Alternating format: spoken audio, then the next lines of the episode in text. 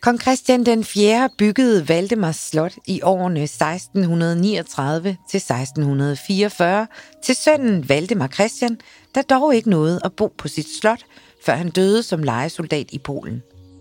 De tøsingske bønder var nok heldige, da Valdemar er blevet karakteriseret af historikeren J.A. Fredericia som Ikke blot forfængelig og letsindig, men udygtig, grov i optræden og til tider ganske samvittighedsløs.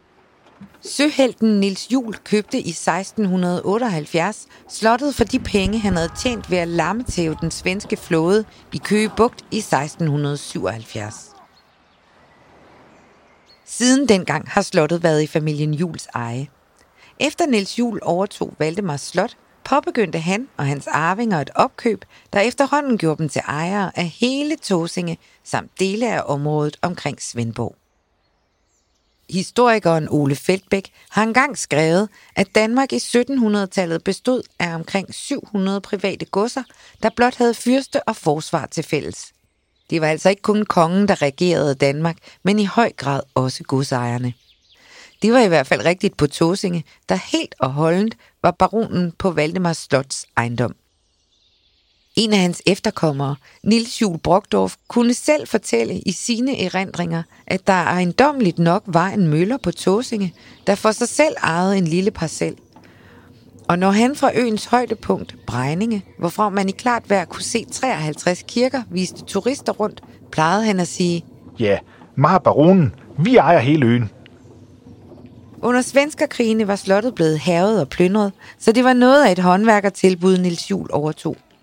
Slottet blev renoveret i barokstil, og senere byggede Nils Jules barnebarn af samme navn de smukke porthuse, Slotsaléen går igennem. Han fik også opført de store stallinger og tepavillonen ud til vandet.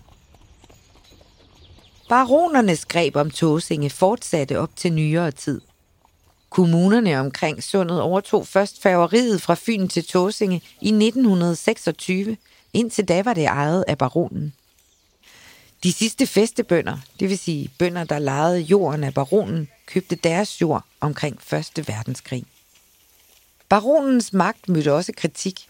I 1908 udgav den lokale socialdemokrat Marius Jansen bogen under administration, der var en kras kritik af adlen på Valdemars Slot. Den øsle baron levede i sus og dus, mens rådenskaben bredte sig på Tåsinge, mente han. Siden 1974 har Valdemars Slot været åben for besøgende. Indvendigt kan man blandt andet se et stort maleri af søslaget i Køge Bugt, den direkte årsag til, at slottet i dag ejes af 12. generation.